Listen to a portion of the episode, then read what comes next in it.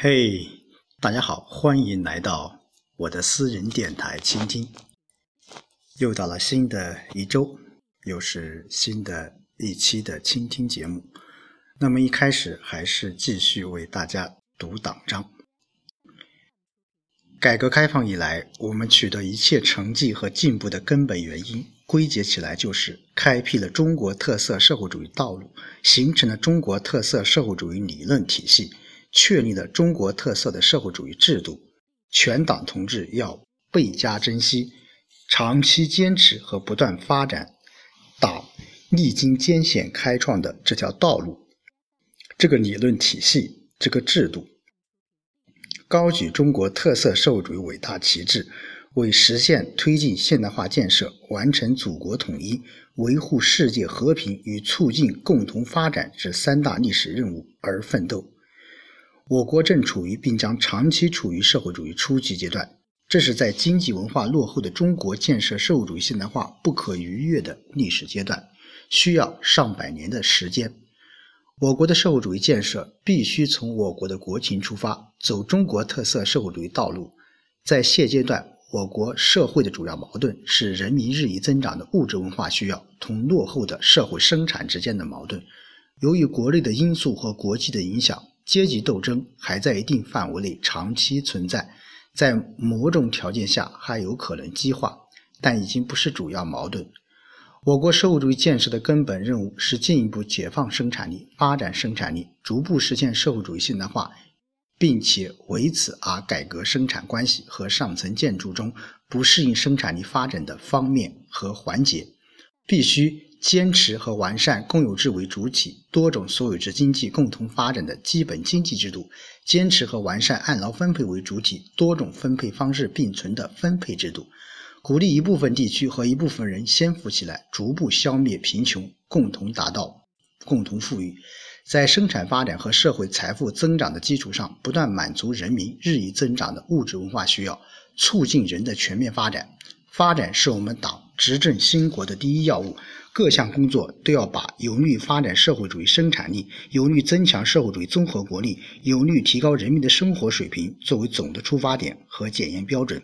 尊重劳动，尊重知识，尊重人才，尊重创造，做到发展为了人民，发展依靠人民，发展成果由人民共享。跨入新世纪，我国进入全面建设小康社会、加快推进社会主义现代化建设的新的发展阶段。必须按照中国特色社会主义事业总体布局，全面推进经济建设、政治建设、文化建设、社会建设、生态文明建设。在新时期新阶段，经济和社会发展的战略目标是巩固和发展已经初步达成的小康水平，在建党一百年时，建成惠及十几亿人口的更高水平的小康社会；到建国一百年时，人均国内生产总值达到中等发达国家水平，基本实现现代化。好，今天读党章就为读到这里。呃，下面和大家一起来分享一下这一段时间，嗯，这一周啊，我在村里面的一些情况啊。呃，这几天天气非常的呃干燥啊，嗯，上一周啊，上一周包括前面。呃，星期一、星期二、星期三，啊，一直在忙于这个秸秆禁烧这个事情。嗯，说实话，秸秆禁烧是一个难题，在当下是一个可以说是个无解的方程式吧。一方面，我们在劝解我们的村民不能烧秸秆，但另一方面，我们又没有很好的方式去解决这些事情，因此我们在实际的工作当中会遇到很多很多一些不理解，甚至是有一些冲突。呃，到了基层工作的时候，我们才真正的感受到我们基层干部的不易，真的，特别是在新的环境下，我们村一级的干部。会面临着很多很多一些新的矛盾、新的冲突。嗯，当然这件事情是需要一个过程的，但是当下的任务我们又必须要完成。另一个这段时间令我感触非常深的，还是在我们农村有很多很多一些孤寡老人，包括有一些精神疾病的，啊，轻微精神疾病的患者。呃，昨天昨天上午，呃，我们村里面有一位，啊，我们都喊他四爷，其实他的年龄是不怎么大的，他就是有轻微的有轻微的这个精神疾病，嗯，其实跟他沟通前面几句话的话，应该没多大问题。但是，一说到一分钟以后，他就语无伦次了。我不知道什么原因，嗯，他很喜欢到村部和我聊天，和我哪怕是说到呃几句话，他所看见的一些新奇的事物。昨天他来到我的呃桌子前面。和我说，呃，某某村民又抓了一个啊螃蟹，啊，又逮了几条比较大的鱼。呃，有时候真的，我知道，我知道他来和我说这些事情，只是因为有很多人都是不予倾听他说这些事情。我想有可能啊，有可能像这些轻微的精神疾病患者，除了家人能够给他一些安慰以外，我想更多的还是需要其他人一丝的、一丝丝的给他们说话，给他们说话的机会。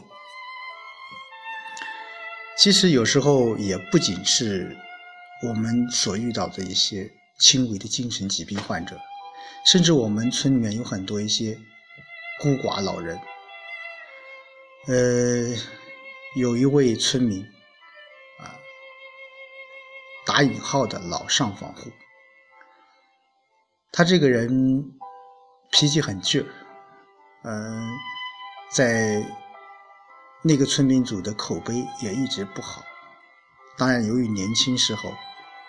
经常会犯了一些不该做的一些事情，以至于到老了，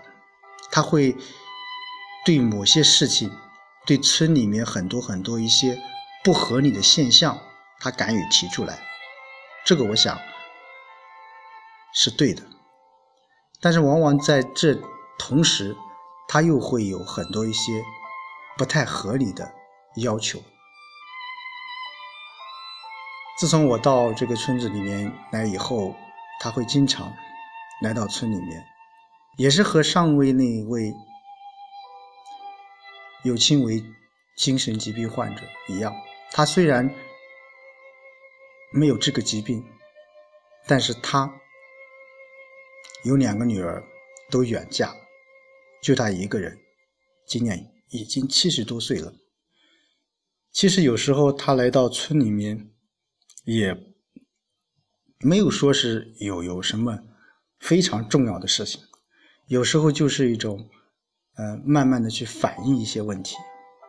甚至有时候就是想和你说几句话，他心里就会舒服很多。所以我们经常会说一句话。就是说，我们要多倾听、倾听别人的故事，倾听别人有什么话想说的事情。但是在实际的工作当中，我们有很多很多一些，呃，不仅是我们的基层干部，很多很多一些我们的朋友、我们的亲戚，他是根本没有时间去倾听你那些牢骚，甚至是一些不满。而这些人，而这些老年人，有精神疾病患者的人，其实他们有时候更多的是需要别人去理解他，哪怕你能够多和他说几句话。呃，我觉得有一句话说的非常具有道理，是什么呢？就是说世上不只有道理。还有倾听，呃，看似这句话很矛盾啊，不只有道理，还要倾听。在我们的生活当中，我们会和和很多很多人说一些大的道理，而忘记了，而忘记了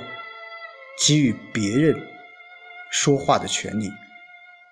或者说能够。多倾听倾听别人的一些想法，呃，这个其实跟我们家庭教育、跟我们的孩子都是一样的。其实现在的孩子很多很多都是有自己的想法，而我们的父母亲往往更多的是忽视了倾听他们那一部分的。权利往往投以的是一种呵斥，甚至是一种打骂。今天是六一儿童节，那在这里我也想祝所有的倾听的朋友，做祝所有的孩子们，啊，节日快乐！请你们记住，请所有人都记住，我们需要多倾听倾听。别人的想法，这个世界不只有道理，还要有倾听。